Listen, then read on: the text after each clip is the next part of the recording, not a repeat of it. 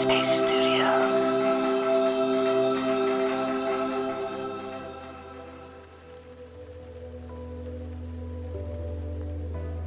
Hi, everyone. Welcome to Radio Headspace and to Friday.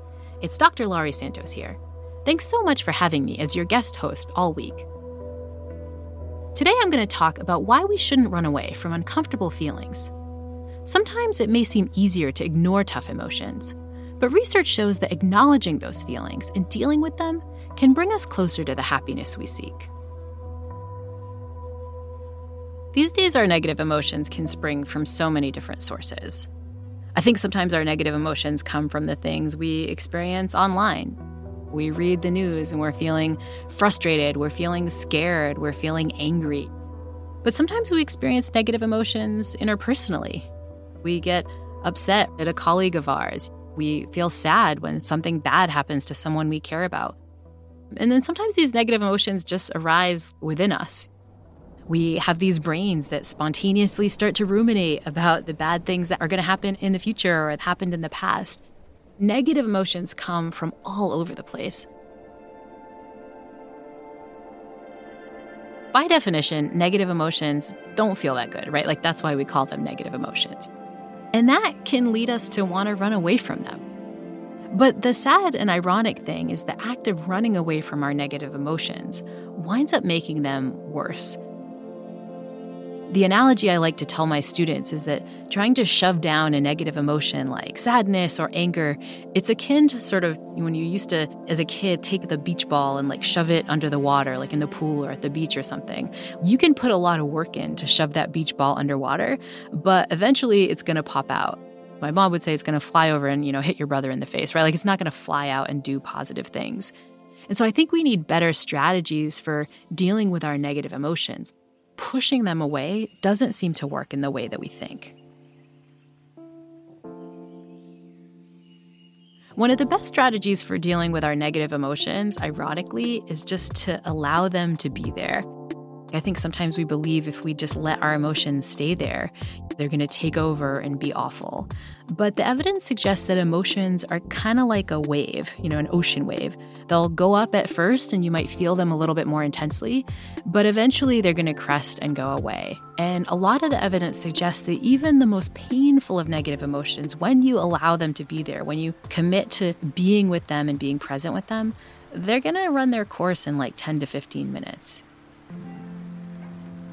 One of my favorite specific strategies for allowing your negative emotions comes from the meditation teacher Tara Brach. And she uses a process she refers to as RAIN. It's an acronym for Recognize, Allow, Investigate, and Nurture.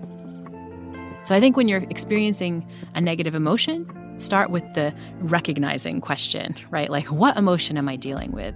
Is this shame? Is this overwhelm? Is this sadness? Really try to use your words to identify and recognize what emotion you're dealing with. Then you need to jump into the specific strategy of allowing, where you literally say to yourself, I'm just going to allow this emotion to be there just as it is. Then you do an investigation strategy, and that is the set of questions where you ask yourself, okay, what does this emotion feel like in my body? What kinds of cravings is it causing in me? You don't have to act on those things, but you're kind of giving your brain something to do while that emotion is taking its course, and you're really noticing how it shows up in your body. And then the final step of RAIN, the N, is nurture. Ask yourself the question what can I do to nurture myself today, given that I've gone through this negative emotion? What can I do to take something off my plate? So let's take a case of anger, for example.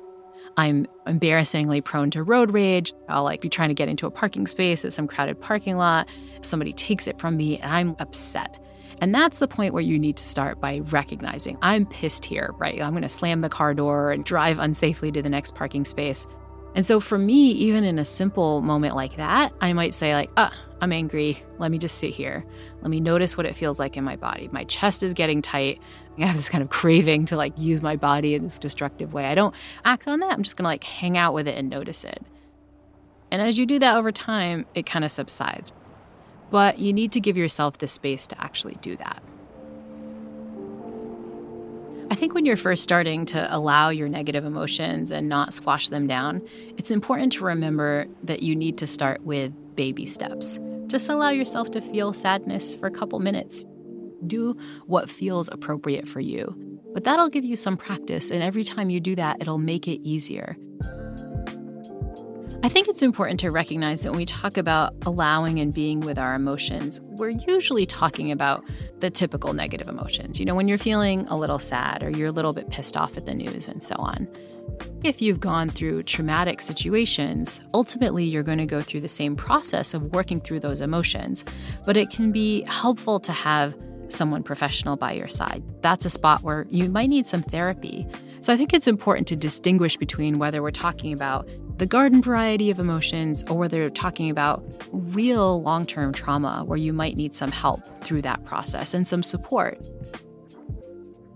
All right, that's it from me. It's been a pleasure to guest host this week. And if you like today's episode and want to learn more about the science of happiness, check out my podcast, The Happiness Lab. You can download it wherever you get your podcast. The link is also in the show notes. Thanks for listening and have a great weekend.